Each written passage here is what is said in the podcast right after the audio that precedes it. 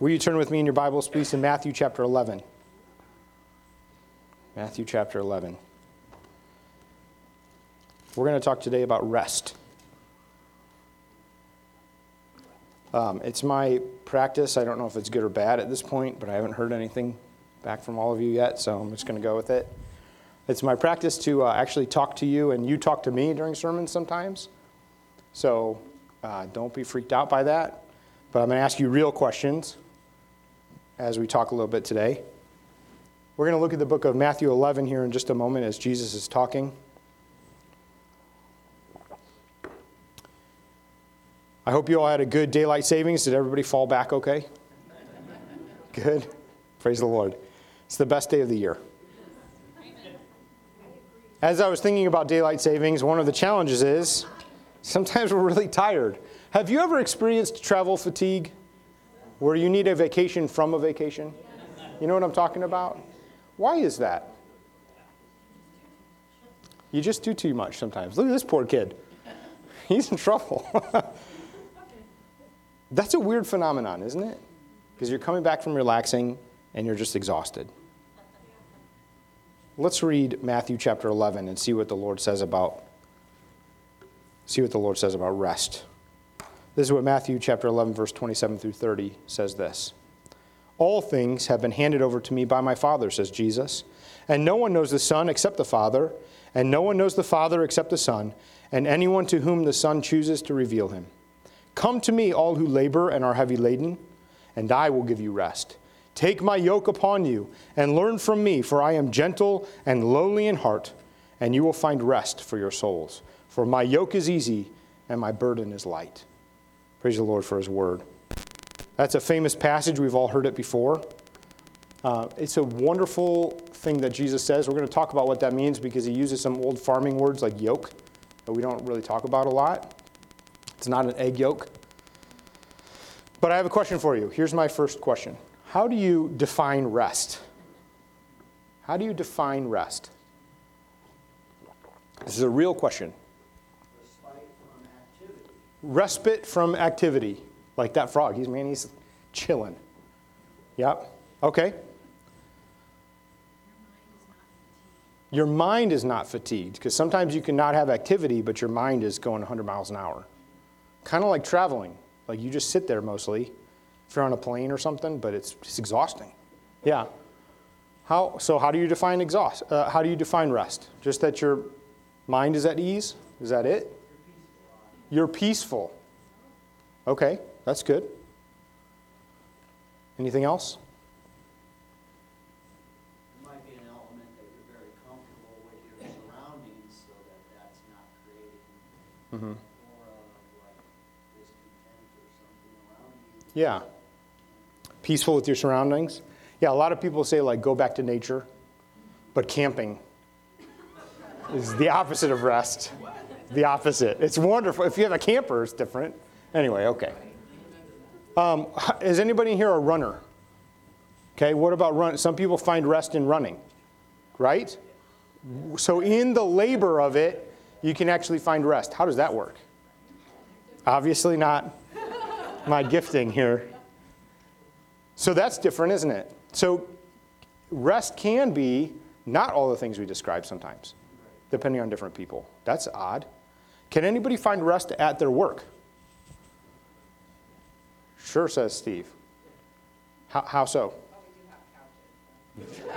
It's true.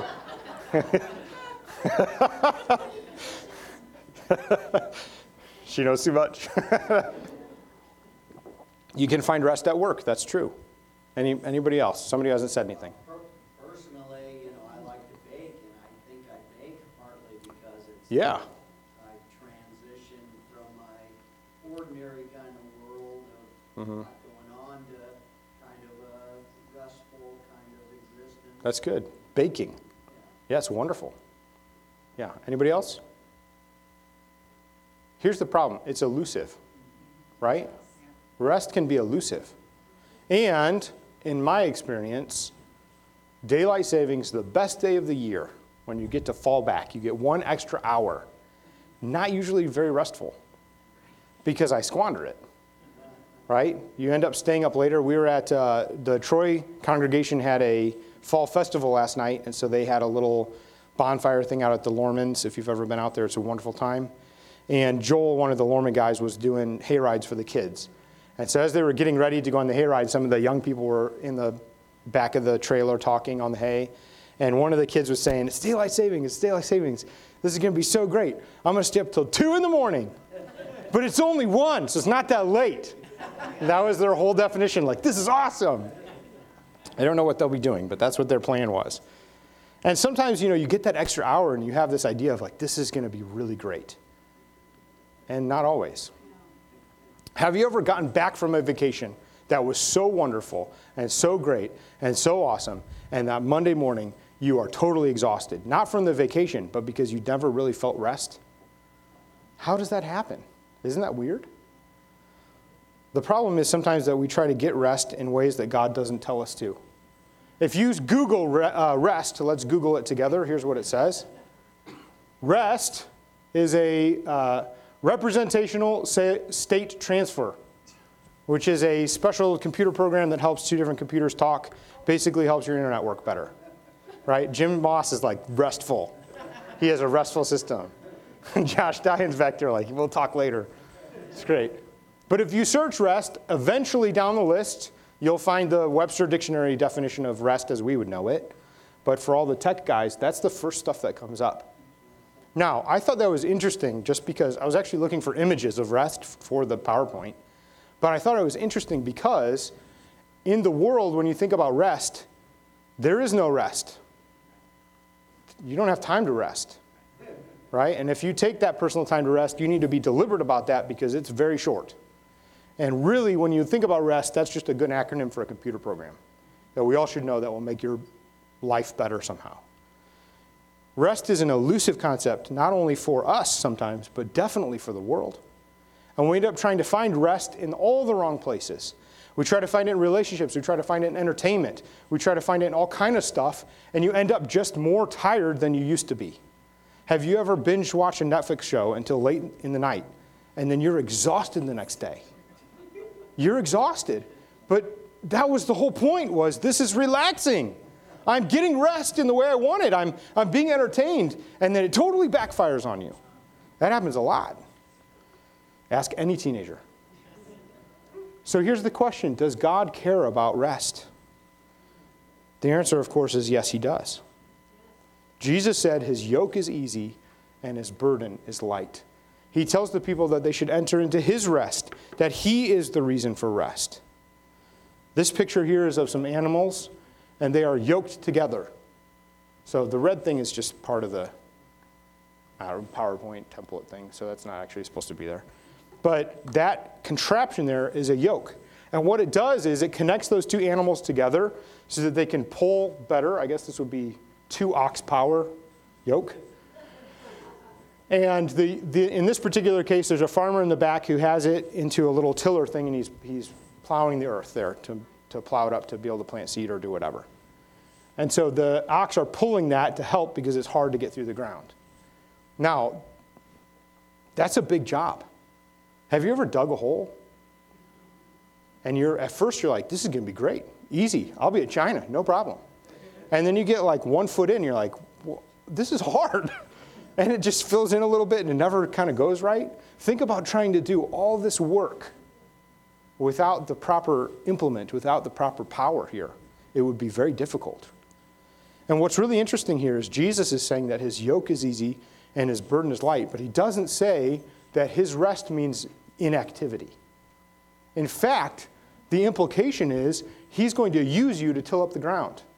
The implication is he's going to burden you to actually do some farming and do some work together. And he's going to connect you to something in order to do that, most likely. And it may be a one ox power something or horsepower or whatever, but usually you get more work done if you have more. And so there's an implication here that Christ is calling us to be joined together for the good of doing something. And here's the huge reality that's really difficult to understand is that we are ineffective for kingdom work. Ineffective for kingdom work if we are not restful people. If we don't know how to be at rest, if we can't sort of stop all the other stuff to be able to be productive for God, we're not going to be effective in the kingdom. Think about what would happen if one of these ox decides to lay down. There were a lot of pictures of that. I actually thought about putting one up. There was another great picture of a donkey, poor thing, and it was had so much uh, weight behind him on a cart that he was flipped up in the air. I'm sure you've seen that one. It's famous. The yoke can go really bad. But Jesus is promising that his yoke is easy and his burden is light. In other words, this is really important because he's not saying, You're the farmer and I'm going to give you ox to do it. He's saying, You're my beast of burden and I'll treat you right. That's a different way of looking at it, isn't it? So, what does real rest look like? As we're thinking about this, one of the things we need to think about is what the scripture shows us in terms of structure. Structure is really important. It helps us to be able to do things. For instance, the chairs you're sitting on right now, if they were a bad structure and they only had three legs, it wouldn't go well. And you'd be very tired trying to hold yourself up. Structure is important. I often think about that when I am flying, in the few times that I've flown. Um, I often think about I'm just in a machine right now that's hurtling through the air. What will happen if it turns off? When I was in the military, I used to uh, fly in helicopters sometimes, and it's the coolest thing ever. Helicopters are so great, depending where you sit. There's one seat that will beat you half to death because the, it, yeah, the way the wind comes in. Anyway, helicopters are really cool and they fly. The, the way they fly, the way they feel, it's really neat. But the thing about a helicopter is, if those blades stop spinning, there's no gliding. It's not like an airplane where there's lift with the wings, you just sort of fall. And so it's an odd feeling to think that the structure of this machine that I'm in is not only moving me somewhere, but is actually preserving my life. Look at this picture. This was a plane that had catastrophic structural failure upon landing. Didn't go so well. Could you imagine being in that plane? It'd be horrifying. It would be just awful. What about structure? You see, sometimes we get so riled up, we get so tired, we get so exhausted because we're not following God's structure. We're not doing things the way that He said. And there's two parts to this. The first part is that our mindset has to be changed. Because when we think about what God has for us and what He wants for us, oftentimes we think that the yoke He's going to put us on, that other picture is of an old yoke, the thing that the oxen had on them. When we think of the yoke put on us, sometimes we think that's it. I get the yoke put on me, I can carry that around, I'll identify as a Christian, and I'm good, and then I'll walk in God's blessing. And the reality is that yoke is going to be connected to some kind of implement to do something for God not only to another oxen, probably, but also it's going to be connected to the plow or to the cart or to the whatever. And so when Jesus is saying that his yoke is easy and his burden is light, it's not just an idea of, I'll bear this and then God will bless me. It's an idea of, this is my identity now, that I work for God and he has equipped me with this yoke that is light and in him his burden is easy. But I'm going to do this purpose for him now. And that purpose looks like plowing the fields. It looks like winning souls. It looks like raising a family for God. It looks like worshiping Him in all circumstances. It looks like being ready in season and out of season. It looks like being prepared to give an answer for the hope that we have. It looks like living free from sin. It looks like going against temptation. It looks like going against the world. And it's costly. But the reality is that that's what God has put on us. And not only is there a structure to the actual work that He's doing and the way that He equips us, but also there's a structure to the very way in which we can go about doing it. Like getting into an airplane, you trust that it's going to be right. God, in His wisdom, has given us a way of doing things so that it would go right. Will you turn in your Bible with me, please, to Leviticus chapter 22? Oh man, we're going to Leviticus. Leviticus is an awesome book. It really is. Because you learn about the little things of what God cares about. It's important.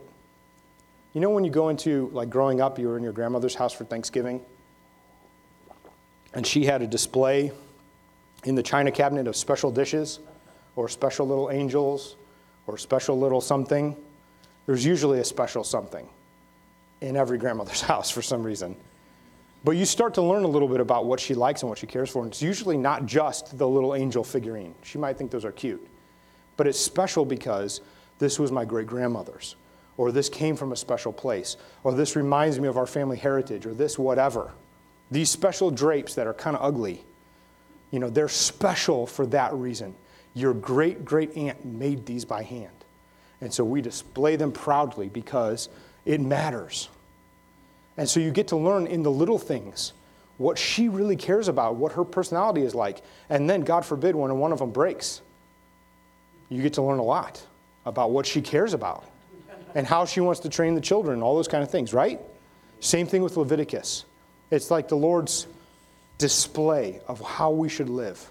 This is what I expect of you. This is how I want you to function. This is what I want you to look like. This is how I want you to represent me. And then he gives you all this way of displaying what his character looks like, not just rules and regulations, but how much he loves life and upholds life and how much he cares for animals and all kind of things that we don't think about when we just look at the book of Leviticus. So looking at that, let's look at Leviticus chapter 22 together. We're going to start at verse 31. The, uh, the context of this, by the way, is that the people of Israel have just come out of slavery in Egypt, which is really important. And they've been delivered by God, brought now into a place where they are learning all about Him because they've, before this, not really known Him. And He's made them into His people. And these are all the special things on the china cabinet. Here's one of the laws that He gives them in Leviticus. This is what it says in Leviticus 22. So you shall keep my commandments and do them. I am the Lord. And you shall not profane my holy name, that, it, that I may be sanctified among the people of Israel. I am the Lord who sanctifies you, who brought you out of the land of Egypt to be your God. I am the Lord. The Lord spoke to Moses, saying, Speak to these, this people of Israel and say to them, These are the appointed feasts of the Lord that you shall proclaim as holy convocations. That means uh, assemblies, times to be together as a convocation. They are my appointed feasts. Six days shall work be done, but on, but on the seventh day it is a Sabbath day of solemn rest, a holy convocation. You shall do no work. It is a Sabbath to the Lord in all your dwelling places. The structure that God created for us was based on how He made the world. And when He made the world for six days, He created everything, and then on the seventh day, He rested. And He said, This day is special to me. It's holy to me. It's set apart. That's what the word holy means to be something for me that's special and for you. So, just like I am, six days you will work, and one day you will set apart to be able to rest and to make it special for God. Even with the people of Israel, he reiterates how important this is to him. That in his structure, he has these convocations, these times of coming together to worship, one of which is the Sabbath day, one day in the week in which we rest and we stop and we come before God and we remember him. And one of the challenges that we have why we don't have a lot of joy and we feel exhausted all the time is because we don't really believe this anymore. We don't really do it anymore. It's not important, it's just another day. And for God, who looks at the heart, who looks at the intentions of who we are, He sees inside of us that we worry so much about the week and what we're doing on the one day that we're supposed to set apart that was made for us to rest, that we could actually have a minute to stop. And instead, even if we're physically just watching football and hanging out, our minds are churning with plans and things and what to do and that deal and how do I get this back and what can I do and how maybe if I try this and what if the kids and maybe we'll I, I got to plan this. And all of a sudden we're so riled up and exhausted from watching football. And we don't know what's wrong with us. And the next thing we know we're just miserable because we've been days and days and days and days without ever stopping. You know, when I was in the military, I used to go uh, every Sunday, I would call my mom, and I tried to not make it a big habit too much to call a lot because um, there were a lot of times when I was in Iraq that they would stop all the communications and they actually had a signal that would block all cell phones and stuff, so I couldn't call. They called that commo blackout. And it usually happened during a big operation or uh, unfortunately, if something bad happened, because they didn't want people calling home to say, like, hey, so and so got hurt before the military could do all their stuff and everything. So, commo blackout was really common and interrupted a lot of things. So, one night I remember I used to go out to the motor pool and I would bring a soda with me and I'd sit on top of my Humvee. And they're really square, you know. So I'd climb up on the hood and I'd sit on the roof with my feet like on the hood. And that's where I usually would hang out to make my calls. And so I'd sit up there, and I had a little cell phone. It was an Iraqi cell phone, which was weird. And, uh, and I'd call home, and I'd talk to him. So I called home, and my mom's just sobbing on the other end. And I was like, Mom, I'm, I know, come a blackout. I missed a couple days. I'm really sorry. I'm fine. Everything's fine. We're doing good, despite what you can hear in the background. And uh, it had been 66 days since she heard from me. And I didn't realize. I thought I missed a week because I was, I was 18, 18 hours on a day every day. Every day. And the only days I was off, I was in meetings or doing other things. I was never off. In 15 months, I was off two days. You don't, you're not off. And those days off were only because I was transferring jobs and I technically didn't have a job for a day. So I was just not doing anything. I was, you were never off. And your times get all mixed up because you don't, there's no night and day anymore. You just do stuff all the time. You know, we live like that sometimes. We live like that where we just go and go and go and go and go. And then we finally come to God, and it's this emotional release of, Where have you been, God? And usually saying, It's been 66 days since you've done anything or stopped. And I'm not saying that to you as a thumb on you. I'm saying that to you to say, I'm part of this too. I see it all the time. And it's so ingrained in us that you do everything all the time. You've got to be productive all the time. If you don't perform well, you're not going to go anywhere. And it's just such a part of who we are that all of a sudden, all the stuff that we need to be in, in the Lord, in His Word, in prayer, with Him, close to Him, seeking Him, it sort of takes a back burner to my success and to my productivity. And here's the problem you will be ineffective for the kingdom of God if you cannot rest. Here's why it's different. Israel was different in this. They had a day when they stopped completely. That's weird. It's weird sometimes that Chick fil A is not open after the meeting. It's frustrating. but it's different. And it declares something. Here's what it declares this is what the Sabbath day does it says, I trust God that I can stop for one day more than I believe in myself that if I work one extra day, I'll get ahead. I trust Him that He will provide for me more than I trust my hands that I can do it for myself. And that heart attitude, which is the same heart attitude, you ready, as tithing, that heart attitude is what matters. And that's why it's in the Ten Commandments. It's not because God loves Sundays or Saturdays or whatever more than, oh, one day, I love this day. He loves you. And He doesn't just want your heart turned toward Him, He wants you to actually stop and just rest in His provision. That one day you can really just stop and say, I'm not going to let all my schemes and thoughts and plans go today. And it's okay on a Sunday to take a long run and rest and just say, you know what? You got it, Lord. I trust you. And that's funny because it's not in a flippant kind of Jesus take the wheel. It's not like that.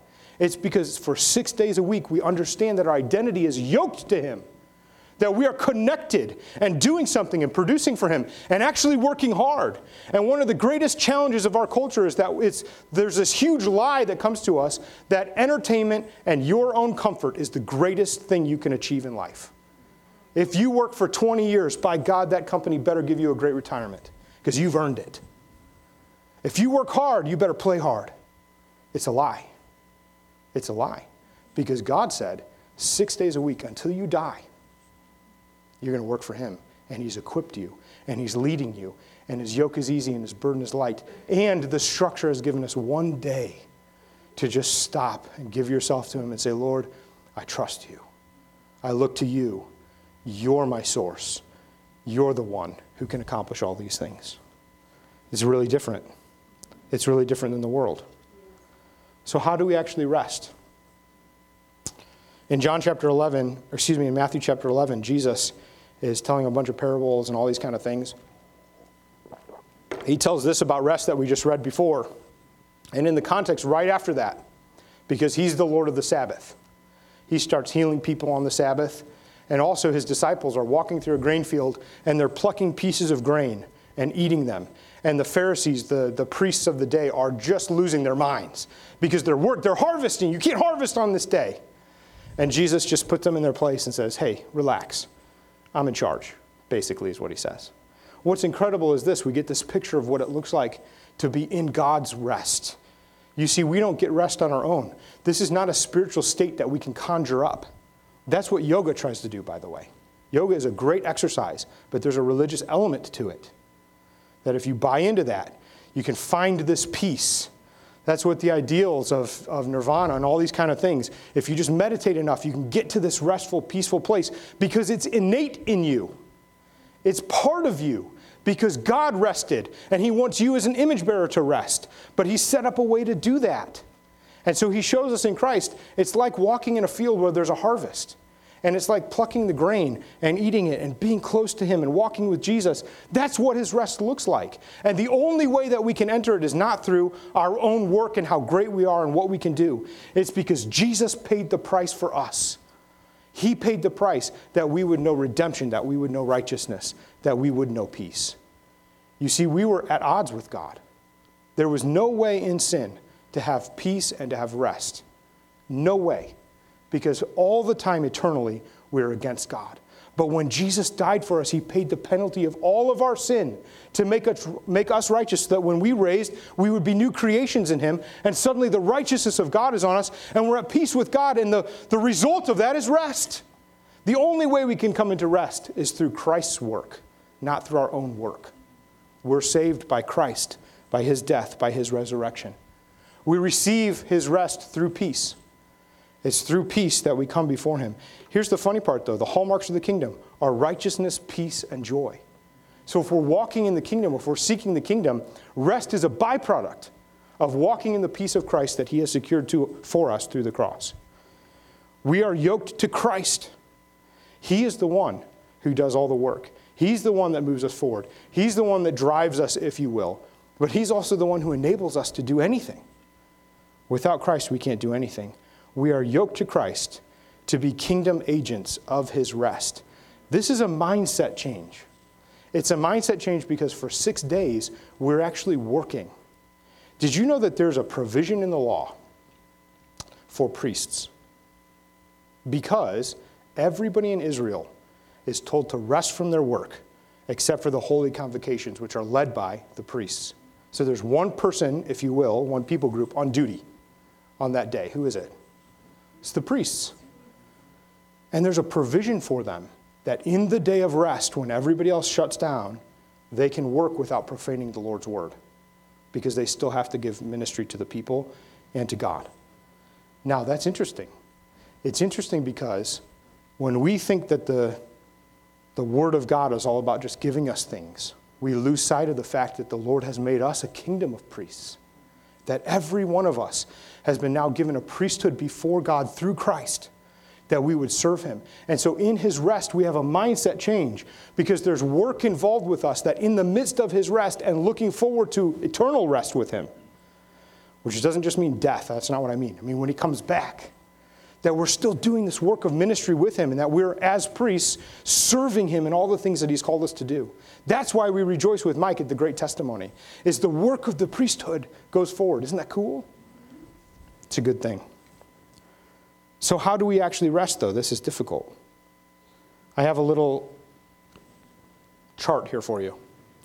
Here's what the world says versus what the Word says. What the world says versus what the world says. World and Word. The world says this do less to find rest. Here's what the Word of God says conquer through God's presence. In the presence of God as a priest, conquer.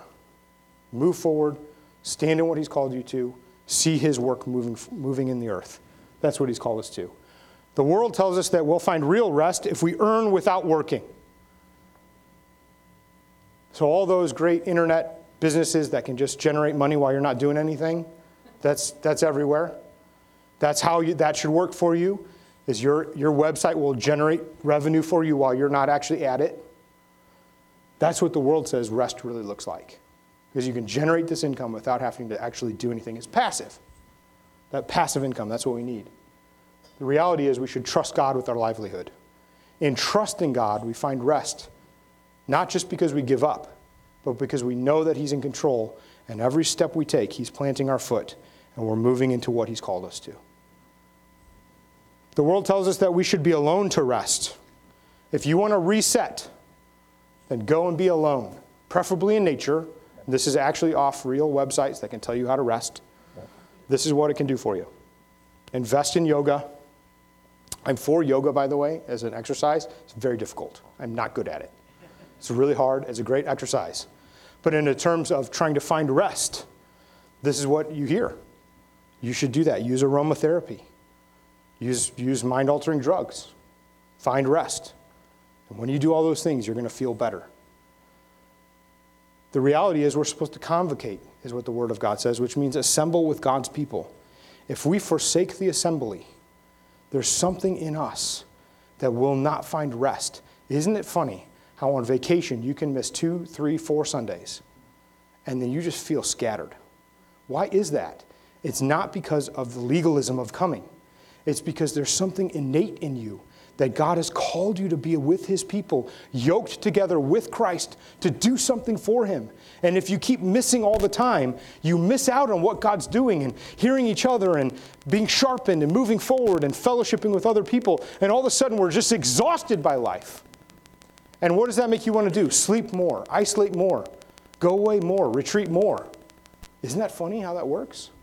It's not true. The Word of God tells us we need to assemble with God's people.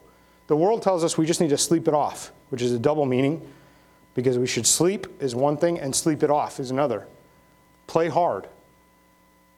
The word says on the Sabbath, refrain from work. Don't just sleep. It means refrain from work. Take your time to actually invest yourself into the Word of God. Pray, seek Him, see other people, get encouraged, all those kind of things, instead of just shutting down. The world tells us that we should, we should reset our mind with entertainment. And the Bible tells us that God's word renews our mind. The world tells us to find rest in yourself. Dig down deep, it's in you. The Bible tells us we need to find rest in Christ. So, practically, here's what we need to do for real rest, we need to stop. It's my cool acronym. Here's what that means seek God. Stop seeking entertainment. Stop seeking just time alone. Seek Him. See what He says. The second thing we need to do is we need to trust God. We need to give Him our lives and trust Him that He is actually leading us forward. Trust Him with a day that if you just turn off your phone for a while, your business is not going to crumble. We need to actually observe the Sabbath. Now, here's the truth in the new covenant, we are in His Sabbath rest all the time. It's different now. Everything we do is like a Sabbath to Him. So if you go home and cut your lawn, or rake leaves, it doesn't mean you're violating the Word of God. But if you save up everything you have to Sunday because that's your one day that's, you know, extra instead of God's, you're violating the principle of what the Word says. It's His day for you. And what we tend to do is we try to take the Sabbath and say, you know what? I got time Sunday night. It'll be all right. I got time Sunday night. I can think about that. Or we switch into Monday mode at about 5 o'clock. 5 o'clock, we're like, oh, Monday. All right, let's get ready. And all of a sudden, you might as well be working. You might as well just go to the office. And when we come to church, we're like, well, that was church. So I got, really, I got after lunch, so I got like two hours. I watch football, or I hang out, or I go for a run. That's my only time when I'm good. And I'm telling you, we got to change that mindset. We got to stop that. It's not what God's designed us for, it's not what He's designed the Sabbath for. And the last thing that we need to do is we need to pray. We need to actually seek God. We need to look to Him. We need to pray and, and ask Him things and, and look for Him. Now, here's a great way to do that. Ready? Go home, play a game with the kids, and just take a minute and say, Lord, thank you that I can play with the kids. This is so great. Lord, thank you that these leaves are falling from the tree. They're so beautiful. Just acknowledge Him. And it's so radically different. It's so radically different than the world who's just looking into yourself that you will be shocked what that does. If you speak in tongues, some of the most powerful times I've had in God is speaking in tongues while I'm mowing the grass. You just get lost. All of a sudden, you're mowing it like four times. You're just mowing forever. Because you forget what you're just, you're somewhere else for a while because you're just with Him while you're just walking along in the lawn. It's great. And see, this is the mindset that we have is that with Him, as we observe the Sabbath, He's actually. He's actually with us. His presence is with us. He's moving us forward. We can trust Him because He is ruling and reigning, like we sang all day today. And the temptation to walk away from here and forget all those things so that by 2 o'clock this afternoon, the worries come back. Instead, we say, Lord, I'm stopping. I remember you. You're in charge. You're doing the work. We serve a great God. He's good. If you hear one thing from today, it's not, if you don't come to church, you're evil. Okay, that's not the word today. The word today is have a heart change toward what God has already given us to be able to find rest. Because if you're exhausted, and I know we're all exhausted, we need to come to God and find his peace and find his rest and know that he is the one who gives it to us. Amen? Let's pray. Father, thank you for your word. Thank you, God, that you have given us your Sabbath. Lord, thank you that we can come to you today and we can pray for those who are sick. We can rejoice at great testimonies. We can do all those things because we know that you, O oh God, you are ruling, you are reigning, and you are over all things. Lord, help us, God. Help us, Lord, to not just forsake what you have said to us, but Lord, help us to seek you, to come before you every day. But Lord, especially to find rest in you. And Lord, I pray for everyone who's here who feels exhausted, everyone who's here who's been fighting and fighting and fighting so much. Lord, you take the battle for them, I pray, because you are our great champion. You are the great defender, God. Lord, I pray for all those who feel just so worn out by children, just every day, all the same stuff. Lord, I pray for every mom and every dad that they would know absolute peace in you.